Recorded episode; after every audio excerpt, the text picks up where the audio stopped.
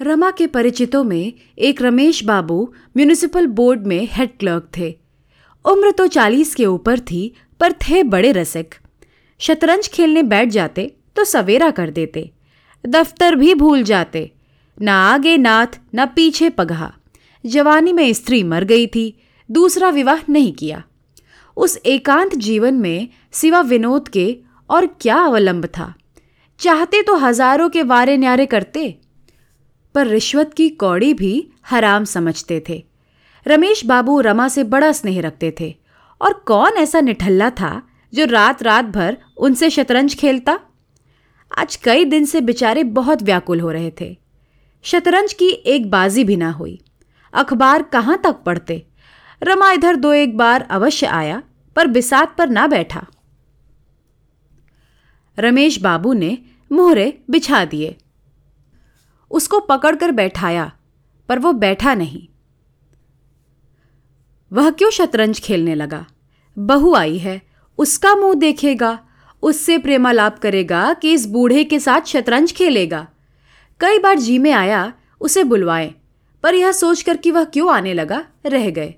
कहाँ जाएँ? सिनेमा ही देखाएँ। किसी तरह समय तो कटे।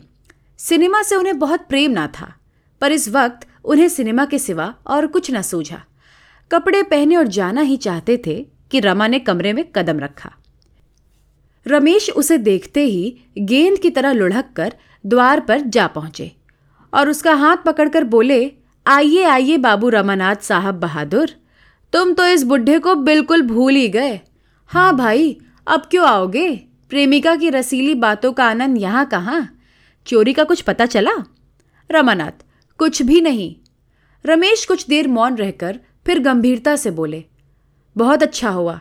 थाने में रपट नहीं लिखाई, नहीं सौ दो सौ के मत्थे और जाते। बहू को तो बड़ा दुख हुआ होगा ना?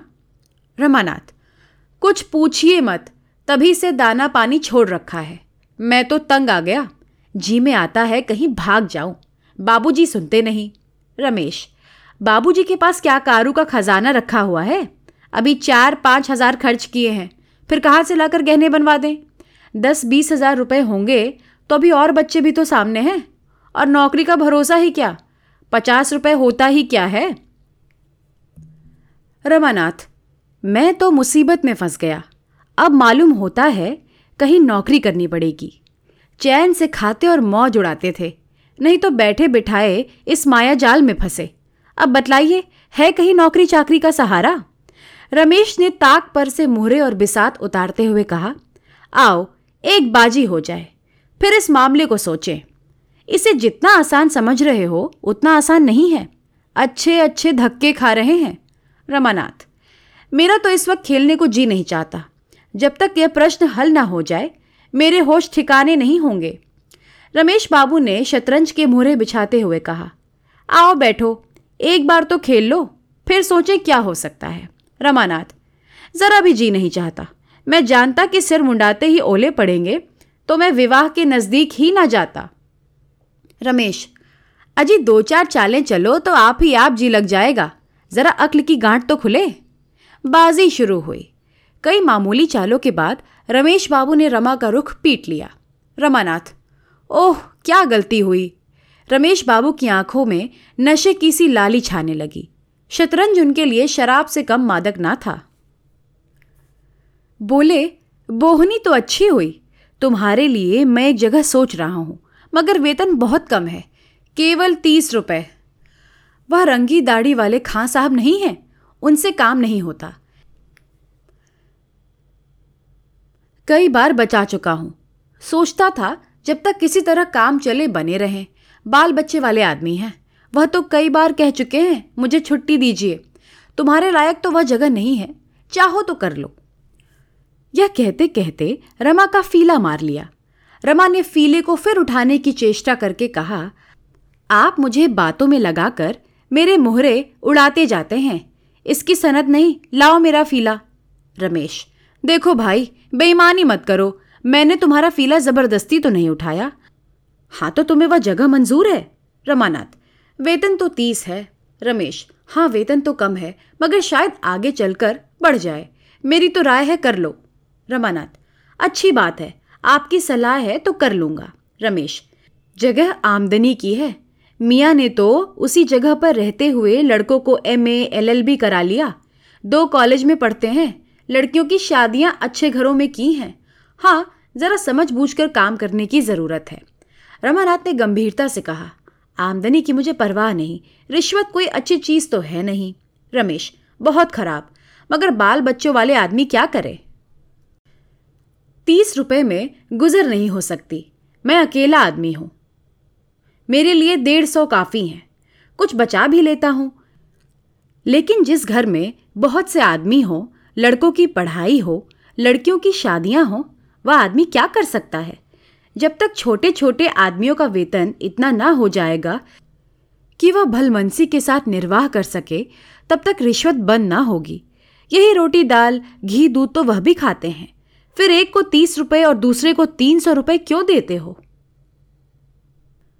रमा का फर्जी पिट गया।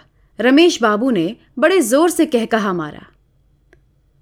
रमा ने रोश के साथ कहा, अगर आप चुपचाप खेलते हैं तो खेलिए, नहीं तो मैं जाता हूँ। मुझे बातों में लगाकर सारे मुहरे उड़ा लिए। रमेश अच्छा साहब, अब बोलू तो जबान पकड़ लीजिए। यह लीजिए शह। तो तुम कल अर्जी दे दो। उम्मीद तो है तुम्हें यह जगह मिल जाएगी, मगर जिस दिन जगह मिले, मेरे साथ रात भर खेलना होगा। रमानाथ, आप तो दो ही मातों में रोने लगते हैं। रमेश, अजी वह दिन गए जब आप मुझे मात दिया करते थे। आजकल चंद्रमा बलवान है, इधर मैंने एक मंत्र सिद्ध किया है। क्या मजाल की कोई मात दे सके? फिर शह। रमानाथ, जी तो चाहता है दूसरी बाजी मात देकर आऊँ, मगर देर होगी। रमेश, देर क्या होगी? अभी तो नौ बजे हैं, खेल लो, दिल का अरमान निकल जाए, यह शह और मात। रमानाथ अच्छा कल की रही। कल ललकार कर पाँच माते ना दी तो कहिएगा। रमेश, अजी जाओ भी तो मुझे क्या मात दोगे? हिम्मत हो तो अभी सही। रमानाथ अच्छा आइए, आप भी क्या कहेंगे? मगर मैं पाँच बाजियों से कम ना खेलूँगा।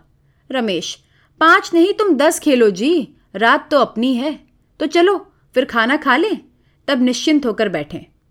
तुम्हारे घर कहलाए देता हूँ कि आज यही सोएँगे। इंतज़ार ना करें।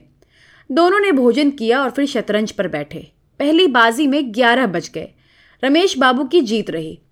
दूसरी बाजी भी उन्हीं के हाथ रही। तीसरी बाजी खत्म हुई तो दो बज गए। रमानाथ, अब तो मुझे नींद आ रही है। रमेश तो मुँह धो डालो, बर्फ़ रखी हुई है। मैं पाँच बाजियाँ खेले बगैर सोने ना दूँगा। रमेश बाबू को यह विश्वास हो रहा था कि आज मेरा सितारा बुलंद है। नहीं तो रमा को लगातार तीन मात देना आसान ना था। वह समझ गए थे, इस वक्त चाहे जितनी बाजियाँ खेलूं, जीत मेरी ही होगी। मगर अब चौथी बाजी हार गए तो यह विश्वास जाता रहा। अब उन्हें उल्टे यह भय हुआ कि कहीं लगातार हारता ना जाऊँ तो कुछ सोचकर बोले, अब तो सोना चाहिए। रमानाथ ने आग्रह करते हुए धीरे से कहा, क्यों? पाँच बाजियाँ पूरी ना कर लीजिए। रमेश, कल दफ्तर भी तो जाना है। रमा ने अधिक आग्रह न किया, दोनों सोए। रमा यूँ ही आठ बजे से पहले ना उठता था, फिर आज तो तीन बजे सोया। आज तो उसे दस बजे तक सोने का अधिकार था। रमेश नियम अनुसार पाँच बजे उठ बैठे, स्नान किया, संध्या की, घूमने गए और आठ बजे लौटे, मगर रमा तब तक सोता ही रहा। आखिर जब साढ़े नौ बज गए तो उन्होंने उसे जगाया। रमा ने बिगड़ कर कहा, नाहक जगा दिया। कैसे मज़े की नींद आ रही थी? रमेश, अजीवा अर्जी देना है कि नहीं तुमको? रमानाथ, आप दे दीजिएगा। रमेश, और जो कहीं साहब ने बुलाया तो मैं ही चला जाऊँगा। रमानाथ ओह, जो चाहे कीजिएगा, मैं तो सोता हूँ। रमा फिर लेट गया और रमेश ने भोजन किया, कपड़े पहने और दफ्तर चलने को तैयार हुए। उसी वक्त रमानाथ हड़बड़ा कर उठा और आँखें मलता हुआ बोला, मैं भी चलूँगा। रमेश, अरे मुँह हाथ तो धो लो, भले आदमी। रमानाथ, आप तो चले जा रहे हैं। रमेश, नहीं, अभी पंद्रह बीस मिनट तक रुक सकता हूँ। तैयार हो जाओ। रमानाथ, मैं तैयार हूँ, वहाँ से लौट कर घर भोजन करूँगा।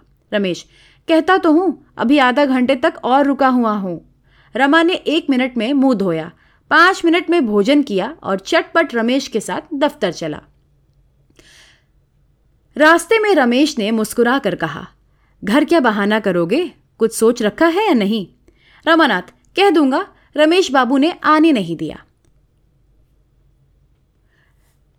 रमेश कह कहा लगाकर बोले, मुझे गालियाँ दिलाओगे और क्या? फिर कभी ना आने पाओगे।